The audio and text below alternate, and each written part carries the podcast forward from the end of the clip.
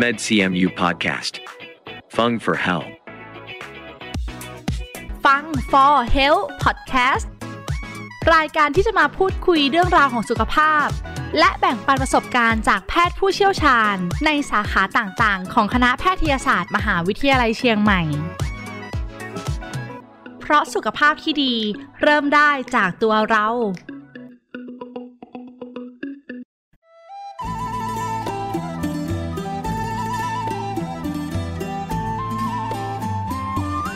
น้องน้องมาเดียวนี่นะไอ้อย่างมาอีทง่ายขนาด แต่ก่อนนี้ยกซาลำไย5กิโล5รอบนี่สบายมากมาเดียวนี่สัก 2 โลได้สัก 2 3 รอบก็อีทละ ยังมีคนมาย่ำจะอกไอ้นี่เป็นมา 2 3 ติดละ โอ้ไอายอาการเหนื่อยง่าย แน่นหน้าอก เหมือนมีคนมาย่ำอกนี่เหมือนอาการคนเป็นโรคหัวใจเลยเนอะ อาการชัดจะอี้ขใจไปตรวจเหีย เป็นไออย่างขึ้นมาจะได้รักษาตัน แล้วจะไปตัวตินนายไปกรรมก็หมดวันนะกาไปที่นี่เลย คลินิกอาการแน่นหน้าอก ของคลินิกศูนย์ความเป็นเลิศทางการแพทย์ คณะแพทยศาสตร์มชเปิ่นมีบริการครบวงจร ไปที่นี่ตีเดียว ครบจบเลยมาต้องไปที่ไหนละ จะตรวจไอหยังเปิ่นก็มีนี่หมด จะอันตราซาวด์จะวิ่งสายพาน หรือตรวจคลื่นหัวใจ เปิ่นก็มี อาจารย์หมอเปิ่นก็เชี่ยวชาญเฉพาะทางด้านหัวใจ ด้านหลอดเลือดตัวเนอร์แล้วจะไปเมื่อใดดีน้อง เปิ่นเปิดให้บริการทุกวันอังคารและวันพฤหัส9โมงถึงเตียง โทรไปจองหน้าตรวจก่อนเนอะเบอร์ 0539347442 ถ้าอายขับรถไป คลินิกเปิ่นจะอยู่ชั้น 3 อาคารศูนย์ความเป็นเลิศ แยกโรงพยาบาลประสาท ตรงข้ามตึกจอดรถสวนดอกปาก ที่เปิ่นมีลานจอดรถกว้างๆ ไอเอารถไปจอดไว้หน้าตึกฮันเลยเนอะเออ ได้ได้ได้เดี๋ยวไอ้โทรไปนัดวันนี้เลยเนอะขอบใจเนอะน้อง อาการเจ็บแน่นหน้าอก เป็นอาการที่พบได้บ่อยในทุกเพศทุกวัย เพราะเป็นสัญญาณของอาการเจ็บป่วยที่หลากหลาย บางครั้งอาจเป็นเพียงอาการชั่วคราวที่บ่ได้สื่อถึงโรคภัยใด ๆ แต่ในบางครั้งกลับมีอันตรายสูงมากถึงขั้นเสียชีวิตได้ การตรวจสุขภาพประจำปี การสังเกตอาการตัวเอง และมาพบแพทย์เมื่อมีอาการผิดปกติ จะช่วยลดความรุนแรงของโรค และลดความเสี่ยงของการเสียชีวิตได้ อยากเข้าใจอาการเจ็บหน้าอก สอบถามข้อมูลเพิ่มเติมที่ 053-934-742 คลินิกอาการแน่นหน้าอก ศูนย์ความเป็นเลิศทางการแพทย์ คณะแพทยศาสตร์มชนะเจ้า สวัสดีค่ะ ฟ้าธัญลักษณ์สดสวย นักประชาสัมพันธ์ คณะแพทยศาสตร์ มหาวิทยาลัยเชียงใหม่ค่ะ ขอต้อนรับทุกท่านเข้าสู่ฟัง for health podcast รายการที่จะมาพูดคุยเรื่องราวของสุขภาพ และแบ่งปันประสบการณ์จากแพทย์เฉพาะทางในสาขาต่างๆ ของคณะแพทยศาสตร์ มหาวิทยาลัยเชียงใหม่ พอดแคสต์นะคะ เป็นอีกหนึ่งช่องทางที่คณะแพทย์มอชอจัดทำขึ้น เพื่อให้ผู้ที่ชื่นชอบในการฟัง และรักในการดูแลสุขภาพ ได้เข้าถึงข้อมูลที่ถูกต้องในการดูแลตัวเองและคนที่คุณรักค่ะสำหรับเรื่องที่จะมาพูดคุยกันในวันนี้ค่ะ เป็นเรื่องของอาการเจ็บแน่นหน้าอก อาการเจ็บแน่นหน้าอกนะคะ อาจจะเป็นสัญญาณเกี่ยวกับโรคของหัวใจได้นะคะ บางคนค่ะมีอาการก็เป็นเป็นหายหายค่ะ ซึ่งแท้จริงแล้วอาจจะเป็นสัญญาณที่บ่งบอกถึงความผิดปกติของโรคเกี่ยวกับหัวใจ และยังเป็นหนึ่งในอาการของกล้ามเนื้อหัวใจตายเฉียบพลันได้อีกด้วยนะคะ ซึ่งเป็นภาวะอันตรายเลยค่ะที่เกิดขึ้นจากการที่กล้ามเนื้อหัวใจขาดเลือด และทำงานผิดปกติเฉียบพลัน สามารถนำไปสู่ภาวะหัวใจล้มเหลว หรือเสียชีวิตได้ในเวลาอันรวดเร็วเลยนะคะ ผู้ฟังก็อาจจะสงสัยว่า แล้วอาการเจ็บหน้าอกแบบไหนนะคะ ที่ไม่เกี่ยวข้องกับความผิดปกติของหัวใจและหลอดเลือด และส่วนอาการเจ็บหน้าอกจากความผิดปกติของหัวใจและหลอดเลือดเป็นยังไง แล้วมีปัจจัยเสี่ยงอะไรบ้าง ซึ่งผู้ที่จะมาให้ข้อมูลในวันนี้นะคะ อยู่ตรงนี้กับเราแล้วค่ะ ขอต้อนรับผู้ช่วยศาสตราจารย์ ดร แพทย์หญิงพันนิพาสุวรรณสม อาจารย์ประจำหน่วยวิชา ระบบหัวใจและหลอดเลือด ภาควิชาอายุรศาสตร์ คณะแพทยศาสตร์ มหาวิทยาลัยเชียงใหม่ และอาจารย์ประจำคลินิก อาการแน่นหน้าอก ศูนย์ความเป็นเลิศทางการแพทย์ คณะแพทยศาสตร์มหาวิทยาลัยเชียงใหม่ สวัสดีค่ะ คุณหมอ สวัสดีค่ะ คุณหมอคะอย่างที่เกริ่นเข้ารายการมา อาการเจ็บแน่นหน้าอกนะคะ อาจจะเป็นสัญญาณเกี่ยวกับโรคของหัวใจได้ เราจะรู้ได้ยังไงคะว่า อาการแบบเนี้ยควรจะมาพบแพทย์แล้วนะ อยากให้คุณหมอเล่าให้พวกเราฟังค่ะ ค่ะก็จริงๆแล้วเนี่ยอาการเจ็บแน่นหน้าอกเนี่ยนะคะเวลาเป็นเนี่ยมันก็ทำให้กังวลใช่ไหมคะค่ะโดยส่วนใหญ่แล้วเนี่ยคนที่มาหาที่คลินิกส่วนใหญ่อะจะคิดไว้ก่อนละ ว่าตัวเองเป็นโรคหัวใจหรือเปล่าค่ะนะคะ ดังนั้นเนี่ยอาการถ้ามีอาการเจ็บแน่นหน้าอกขึ้นมาเนี่ยนะคะแล้วอาการมันไม่ดีขึ้นเนี่ยยังไงก็คงจะต้องมาหาแพทย์ละ ไม่ว่ามันจะเป็นอาการจากโรคหัวใจหรือไม่ก็ตามนะคะค่ะเนาะอยากจะเล่าให้ฟัง สักหน่อยละกันนะคะว่า อาการเจ็บแน่นหน้าอกเนี่ยมันหมายถึงอะไรได้บ้างนะคะ จริงๆเนี่ยคงจะแบ่งเป็นสองกลุ่มใหญ่ ๆ ก็คือกลุ่มแรกคือกลุ่มที่เกี่ยวข้องกับโรคหัวใจและหลอดเลือด และกลุ่มที่สองก็คือกลุ่มที่ไม่ได้เกี่ยวข้องกับโรคหัวใจและหลอดเลือด ที่เกี่ยวข้องกับโรคหัวใจและหลอดเลือดเนี่ยเป็นยังไงบ้างคะอ่านั้นถ้าเป็นปัญหาเรื่องของโรคหัวใจและหลอดเลือดนะคะ ก็จะต้องแบ่งอีกนะคะว่ามันเป็นอาการเจ็บแน่นหน้าอกเนี่ยที่มาจากเรื่องของ กล้ามเนื้อหัวใจที่ขาดเลือดหรือไม่นะคะค่ะกับแบบที่สองก็คือ เป็นประเภทที่ไม่ได้เกิดจากกล้ามเนื้อหัวใจที่ขาดเลือด แต่จริงๆแล้วเรื่องที่ซีเรียสที่คงจะต้องมาหาหมอเนี่ยก็คงจะเป็นเรื่องของกล้ามเนื้อหัวใจขาดเลือดนะคะ เพราะว่าอาการแบบเนี้ยมันสามารถที่จะทำให้นำไปสู่เรื่องของอาการหัวใจวายได้นะคะค่ะเอ่อทีนี้เนี่ยอาการกล้ามเนื้อหัวใจขาดเลือดเนี่ยนะคะ มันก็แบ่งอีก เป็น 2 แบบนะคะลึกลงไปอีกนิดนึงใช่นะคะคุณผู้เพราะฟังว่าค่ที่ที่อยากจะเล่าให้ฟังนิดนึงเนี่ยเพราะค่ะว่ามันมีความเร่งด่วนที่ต่างกันนะคะ ถ้าเกิดว่าเป็นกล้ามเนื้อหัวใจขาดเลือดแบบเฉียบพลัน โดยส่วนใหญ่เนี่ยมันก็จะเป็นขึ้นมาทันทีค่ะเราอาจจะไม่เคยมีอาการอย่างนี้มาก่อนเลยนะคะ ลักษณะก็คือก็จะเป็นเจ็บแน่นกลางอกนะคะ ลักษณะค่ะคือมันเหมือนคนมานั่งทับ อืมอ่าลักษณะแบบนั้นเลยอานะการคะจะรุนแรงขึ้นมาแบบปุบปับเลย ใช่ค่ะค่ะเพราะฉะนั้นถ้าเป็นอาการแบบเสียวๆแฟบๆอะไรอย่างเงี้ยนะคะ อันเนี้ยอาจจะอาจจะไม่ใช่ละนะคะเนาะแต่ว่าถ้ามันมีอาการอย่างเงี้ยค่ะเจ็บแน่นหน้าอกขึ้นมาทันที เหมือนมีคนมานั่งทับเหงื่อแตกใจสั่นเลยแบบเนี้ยควรจะมาโรงพยาบาลทันทีค่ะอ่าก็คือว่าจริงๆ ถ้าเราเป็นโรคกล้ามเนื้อหัวใจขาดเลือดเฉียบพลันเนี่ยค่ะยังไงเนี่ยส่วนใหญ่มักจะต้อง พุ่งมาโรงพยาบาลละเพราะมันเจ็บมากนะคะเนาะค่ะแต่ปัญหาก็คือว่าคนที่รู้สึกว่ามันเป็นไม่เยอะนะคะ อันนี้เราเรียกว่าเป็นกล้ามเนื้อหัวใจขาดเลือดแบบเรื้อรังนะคะ ลักษณะอาการก็จะเจ็บเหมือนกับอาการที่มันเจ็บแบบเฉียบพลันนั่นแหละค่ะเพียงแต่ว่าความรุนแรงของอาการเนี่ยมันน้อยกว่า แล้วโดยส่วนใหญ่แล้วเนี่ยมันก็จะสัมพันธ์กับการออกแรง นั้นคนไข้ที่เจอส่วนใหญ่เนี่ยก็จะแบ่งออกเป็นได้ 2 กลุ่ม กลุ่มแรกคือมีอาการเจ็บแน่นหน้าอกชัดเจนนะคะ ก็จะมาบอกเลยว่า คุณหมอเวลาที่ไปทำสวนเดินขึ้นบันได หรือไปวิ่งออกกำลังกายเนี่ยมันแน่นหน้าอกจนต้องหยุดพัก ซึ่งเดิมอะทำแล้วไม่มีปัญหาเลย อันนี้คืออาการแบบที่ชัดเจนนะคะ แต่ว่า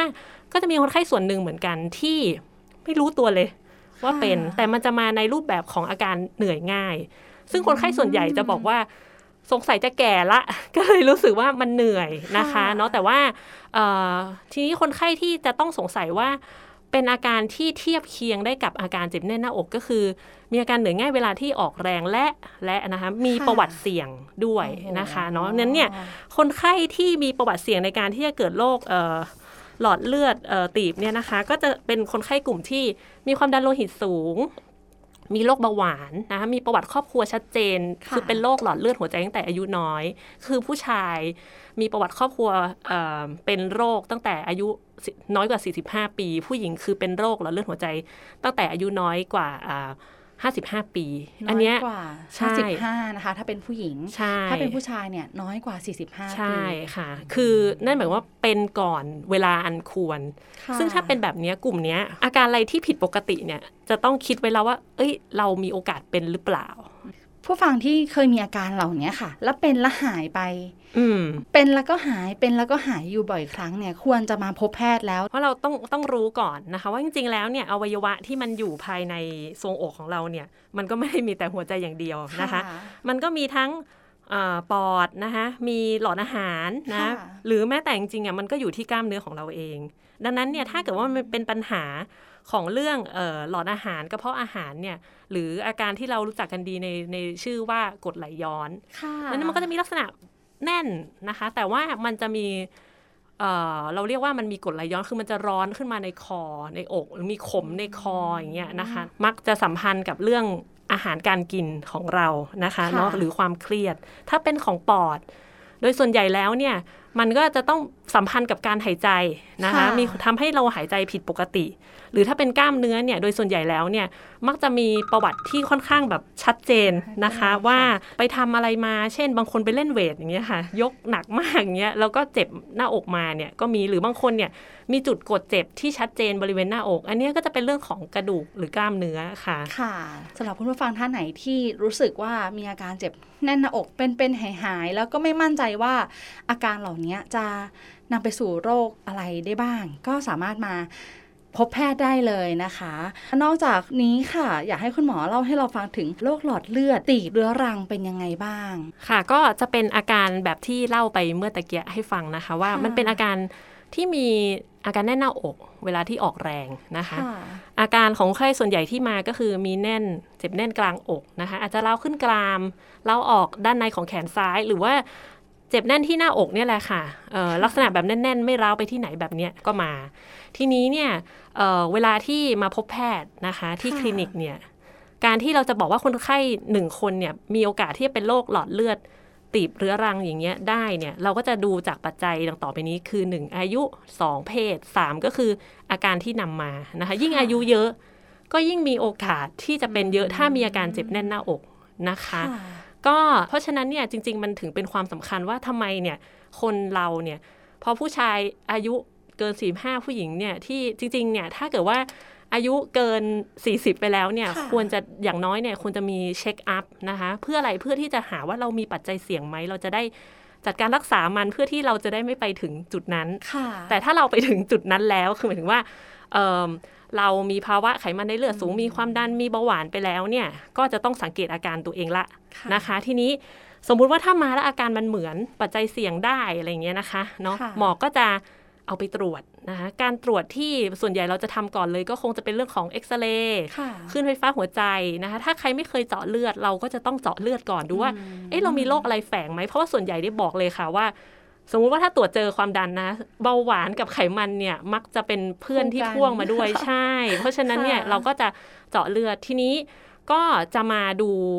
เอ่อค่าการทำงานของหัวใจนะคะ ลักษณะก็คือเป็นการทำเอ่ออัลตราซาวนะคะค่ะโดยที่เราก็จะดูว่า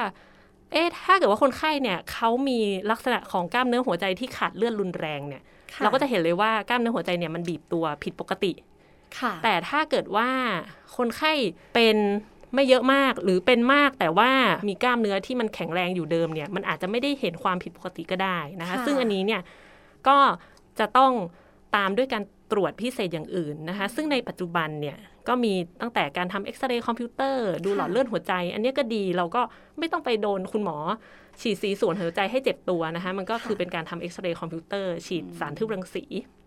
แต่ถ้าเกิดว่าคนไหนที่หมอทำอัลตราซาวด์ดูละซักประวัติละ แนวโน้มน่าจะเป็นเนี่ยนะคะ ถ้ามันเหมือนมากเราก็อาจจะต้องหรือมีการทำงานของหัวใจที่บีบตัวไม่ดีเนี่ยอาจจะต้องข้ามไปที่การฉีดสีเลยนะคะค่ะแต่ว่าในบางคนที่อาการดูก้ากึ่ง ก็อาจจะต้องไปทำการกระตุ้นให้หัวใจเนี่ยมันใช้เลือดเยอะขึ้นนะคะเนาะค่ะถ้ามันใช้เลือดเยอะขึ้นแล้วมันแสดงลักษณะว่ากล้ามเนื้อหัวใจมันบีบตัวได้น้อยลง อันเนี้ยก็จะวินิจฉัยได้ ว่าเป็นโรคหลอดเลือดหัวใจตีบเรื้อรังนะคะ ซึ่งก็โดยส่วนใหญ่ไม่ต้องกลัวไป โดยส่วนใหญ่มักจะเป็นค่ะการรักษาด้วยยาเป็นหลักอยู่แล้วค่ะ เราไม่ได้แบบจับคนไข้ไปทำบอลลูนหรือผ่าตัดนะคะ มันเป็นโรคซึ่งเราสามารถที่จะควบคุมอาการได้ค่ะค่ะเออห้ามห้ามกลัวการพบแพทย์นะคะยิ่งฟังคุณหมอพูดถึงรายละเอียดเข้าไปเนี่ย ไม่ถึงขั้นนั้นนะคะ ก่อนที่จะไปถึงการรักษาใครที่มี อาการหรือความเสี่ยงรู้สึกเริ่มต้นอะมาพบหมอก่อนดีกว่า อย่าให้ไปถึงจุดที่รุนแรงถึงขั้นที่คุณหมอเล่าให้เราฟังนะคะ ยิ่งอายุ 40 ปีขึ้นไป ควรตรวจสุขภาพแล้ว ควรรู้แล้วแหละว่ามีโรคประจำตัวอะไรบ้างนะคะ คุณหมอคะ แล้วถ้ามีอาการแต่ไม่มาตรวจกับคุณหมอเลย ปล่อยละเลยไปเรื่อยๆ เนี่ย ไม่รักษาจะเกิดอะไรได้บ้างคะอืมก็อยากจะ เปรียบเทียบนิดนึงแล้วกันนะคะ หลอดเลือดของเราเนี่ยมันก็เหมือนท่อน้ำใช่ไหมคะ ส่วนกล้ามเนื้อหัวใจของเราก็เหมือนสวนผักสวนผลไม้ที่นานะคะอืมที่เราปลูกต้นไม้อยู่ค่ะทีนี้การที่เราทำให้เราละเลยมันนะคะ คนหมอบอกเลยว่าปกติเนี่ยกล้ามเนื้อหัวใจเป็นกล้ามเนื้อที่มีความแบบทนมากนะคะ ขาดค่ะเลือดเนี่ย คือถ้ามันไม่ได้ขาดเยอะจริงๆอะมันจะไม่ได้แสดงอาการมากนะคะเพราะฉะนั้นถ้ามีอาการแปลว่ามันตีบเยอะละนะคะ แล้วเวลาที่กล้ามเนื้อหัวใจเนี่ยมันขาดเลือดเยอะจากการที่ท่อส่งน้ำก็คือหลอดเลือดของเราตีบเนี่ยนึกถึงต้นไม้ค่ะ เราไม่ลดน้ำมันมันก็เฉาใช่ไหมคะมันตอนแรกมันก็แค่เฉาใช่ไหมคะก็คือกล้ามเนื้อหัวใจมันก็บีบตัวน้อยลงน้อยลง แต่ถ้าเกิดว่ามันขาดเลือดนานๆเนี่ย ต้นไม้ก็ตาย อันนี้ก็เช่นเดียวกันกล้ามเนื้อหัวใจมันก็ตายค่ะนั้น ผลสุดท้ายจากการที่เราละเลย หรือเราไม่รักษาเนี่ยมันก็จะไปจบการที่เรามีภาวะหัวใจวายเรื้อรังนะคะ ซึ่งก็กลายเป็นว่ามีหัวใจล้มเหลวนะคะค่ะทำอะไรก็เหนื่อยแค่เดินไปห้องน้ำยังเหนื่อยอะไรเงี้ยนะคะ ซึ่งคงไม่มีใคร อยากจะมีอาการเหนื่อยตลอดเวลาแบบนั้นนะคะ บางคนอืมก็อาจจะคิดว่าเป็นช่วงวัยหรือเปล่า อายุที่เพิ่มมากขึ้นหรือเปล่าเลยเหนื่อย แต่จริงๆแล้วอาการเหนื่อยเนี่ยอาจจะเป็นอาการเริ่มต้นเลย ที่จะทำให้เราได้สังเกตตัวเองแล้วแหละว่าอาจจะมีอาการผิดปกตินะ ควรจะมาพบแพทย์นะ ค่ะคุณหมอคะแล้วถ้าเกิดยังไม่ป่วย ยังอายุน้อยอยากจะรักษาหลอดเลือดและหัวใจ อยากจะดูแลตรงเนี้ยค่ะ ต้องทำยังไงคะรับประทานอาหารออกกำลังกายนี่เป็นพื้นฐานเลยหรือเปล่าคะโอ้ช่วยแน่นอนค่ะค่ะ จริงๆแล้วเนี่ยเราต้องเราต้องเราต้องยอมรับว่าคนวัยทำงานอย่างเราเนี่ยเรื่องของไลฟ์สไตล์เนี่ยมันค่อนข้างจะเป็นพิษพอสมควรยิ่ง work from home แล้วเนี่ยใช่ค่ะก็จะไม่ได้ไปออกกำลังกายอะไรเลยอย่างเงี้ยนะคะ แล้วยิ่ง Grab เนี่ยการสั่ง Grab เนี่ยมันเป็นสิ่งที่เราแบบ เราก็สั่งสิ่งที่เราชอบสะดวกสบายค่ะใช่ไหมคะ ซึ่งมันก็โดยส่วนใหญ่เนี่ยมันก็เป็นอาหารซึ่งเราก็คงต้องยอมรับแหละว่ามันไม่ได้เฮลตี้ทุกมื้อถูกไหมคะ ดังนั้นเนี่ยจริง ๆ เนี่ย ถ้าอายุเยอะขึ้นแล้วเนี่ยหมอแนะนำว่าอันที่หนึ่งเนี่ยอย่างน้อยเนี่ยก็ควรจะต้องได้รับการตรวจเลือดบ้างนะคะค่ะสมมติว่าถ้าไม่ได้มีประวัติเสี่ยงอะไรเลยอย่างเงี้ยค่ะอาจจะไม่ต้องไม่จำเป็นต้องทำทุกปีหรอกค่ะ อาจจะปีเว้นปี ปีเว้น 2 ปีก็ได้นะคะเพื่อที่จะคอยมอนิเตอร์ตัวเองว่า เอ๊ะเรามีความเสี่ยงไหมนะ แล้วอาจจะมีคนถามว่าคุณหมอกลัวมากเลยเนี่ยไปไปทำเอ็กซเรย์เลยได้ไหมได้ยินว่าเขามีเอ็กซเรย์แบบดูค่าแคลเซียมอะไรอย่างเงี้ยนะคะเนาะอ๋อหมอคงบอกว่าถ้าคุณมีไขมันขึ้นเนี่ยแล้วอยากจะรู้ว่าความเสี่ยงตัวเองเนี่ยมันเยอะมากน้อยขนาดไหนเนี่ยทำเอ็กซเรย์คอมพิวเตอร์เพื่อดูแคลเซียมเนี่ยมันก็คงจะช่วย แต่ถ้าไขมันคุณปกติเลยประวัติครอบครัวไม่มีเลยเนี่ย ก็อาจจะไม่ต้องไปถึงขั้นขั้นนั้นนั้นค่ะค่ะเออก็ไม่ได้ว่าจำเป็นว่า เอ๊ะอย่างบางคนถามว่า เอ๊ะแล้วแบบแพ็กเกจที่เราแบบไปวิ่งสายพานอะไรอย่างเงี้ยเออมันมันดีไหมไปทำดีไหมเนี่ย ก็จะบอกเหมือนเดิมนะคะ ว่าโดยส่วนใหญ่แล้วเนี่ยไอ้โรคหลอดเลือดหัวใจตีบเรื้อรังเนี่ย มันใช้ตามอายุเพศและอาการเป็นหลักค่ะ เพราะฉะนั้นถ้าไม่มีอาการเลย ก็ความจำเป็นของการทำเทสเนี้ยมันอาจจะไม่ได้ไม่ได้ดีมากไปกว่าการที่คุณดูแลตัวเองอืมนะคะอืมหมอว่าค่ะควรจะสมมติว่าตังค์ที่จะใช้ในการแบบไปไปซื้อแพ็กเกจเพื่อค่ะที่จะตรวจสุขภาพแพงๆเนี่ยจริง ๆ เราเอามา ใช้สำหรับการที่ซื้อแกดเจ็ตในการดูแลสุขภาพ เช่น คุณอาจจะไปซื้อรองเท้าใหม่เพื่อไปวิ่ง หรือไปเอ่อจ่ายเพิ่มอีกนิดเพื่อกินอาหารที่มันคลีนอะไรอย่างเงี้ยนะค่ะอันนี้อันนี้อันนี้เป็นเป็นความเห็นของหมอนะคะค่ะนะเออคุณหมอกำลังจะบอกเราว่า พฤติกรรมในแต่ละวันนี่แหละค่ะ ที่เราดำเนินชีวิตนี่แหละคือสิ่งที่สำคัญที่จะส่งผลไปต่ออนาคตของเรามากกว่า เพราะฉะนั้นผู้ฟังหลายท่านที่กำลังฟังพอดแคสต์อยู่นะคะ อาจจะ ไม่ได้เริ่มต้นออกกำลังกายเลย เริ่มได้ตั้งแต่วันนี้เลย เริ่มตั้งแต่หยิบรองเท้าออกไปวิ่งนะคะ เพราะว่าการมีสุขภาพที่ดีเนี่ยเป็นพื้นฐานของทุกสิ่งทุกอย่างแล้วนะคะ คุณหมอคะ แต่สำหรับกลุ่มผู้ฟังที่อาจจะอายุมากขึ้นแล้ว แล้วก็มีอาการเจ็บแน่นหน้าอก อยากจะรู้ให้สบายใจไปเลย อยากจะไปพบคุณหมออย่างเงี้ยค่ะ เราไปหาคุณหมอได้ที่ไหนบ้างคะ ค่ะสำหรับท่านที่มีอาการย้ำว่าให้มีอาการก่อนนะคะค่ะสำหรับท่านที่มีอาการเจ็บแน่นหน้าอกนะคะ หรือมีอาการเหนื่อยง่ายนะคะค่ะจากกิจกรรมที่เดิมเคยทำได้แล้วทำไม่ได้เนี่ยร่วมกับมีประวัติเสี่ยงเนี่ยเอ่อตอนนี้นะคะที่ศูนย์ความเป็นเลิศของคณะแพทยศาสตร์มหาลัยเชียงใหม่เนี่ยเราก็มีคลินิกอาการเจ็บแน่นหน้าอกนะคะ จุดประสงค์ของการที่เราทำคลินิกนี้เนี่ยก็เพื่อที่ว่าเราตั้งใจให้มันเป็น one stop shop นั่นหมายความว่าถ้าเกิดว่ามาที่คลินิกนี้แล้วเนี่ย ถ้าเกิดว่าวินิจฉัยค่ะว่ามีโอกาสที่จะเป็นหรือคุณเป็นนะคะ เราก็จะพยายามทำให้การรักษาเนี่ยมันสั้นกระชับและจบภายในคลินิกเนี้ยไปเลยทีเดียว โดยที่ไม่ต้องแบบไปต่อที่นับหนึ่งใหม่ที่อื่นนะคะค่ะเนาะเพราะว่าบางทีเนี่ยเราก็คงต้องยอมรับว่าเอ่อคนไข้เองเนี่ยก็อย่างว่านะคนไข้ก็จะบอกว่า ไม่รู้จะเริ่มยังไงดี ไม่รู้จะไปทางไหนดีอย่างเงี้ยนะคะแต่ไม่มีใครบอกเลยว่าจะต้องทำยังไงต่อเงี้ยเพราะนั้นเราก็พยายามที่จะทำให้คนที่เป็นโรคเนี้ยได้รับการรักษาตามมาตรฐานนะคะ แล้วก็พยายามทำให้มันมีความยุ่งยากน้อยที่สุด เพราะเราต้องยอมรับว่าคนไข้ส่วนใหญ่เนี่ยที่มีอาการคือคนสูงอายุซึ่งกระบวนการในการนัดอะไรทั้งหลายแหล่เนี่ย มันยุ่งยากมากจริง ๆ ค่ะ เราก็พยายามจะทำให้มันจบ ภายในคลินิกเดียวนะคะ เพียงแต่ว่าในการนัดบางอย่างมันอาจจะต้องใช้ความร่วมมือของสหวิชาชีพนะคะ เช่นทางของคุณหมอรังสีนะคะ ท่านก็จะมาช่วยในการที่จะอ่านเอ็กซเรย์หรือว่าอ่านผลของกล้ามเนื้อหัวใจเนี่ย ซึ่งบางทีเราอาจจะต้องใช้เวลานัดบ้าง แต่ว่าเราก็พยายามจะทำให้คนไข้ได้รับความสะดวกรวดเร็วที่สุดในการตรวจค่ะ ค่ะ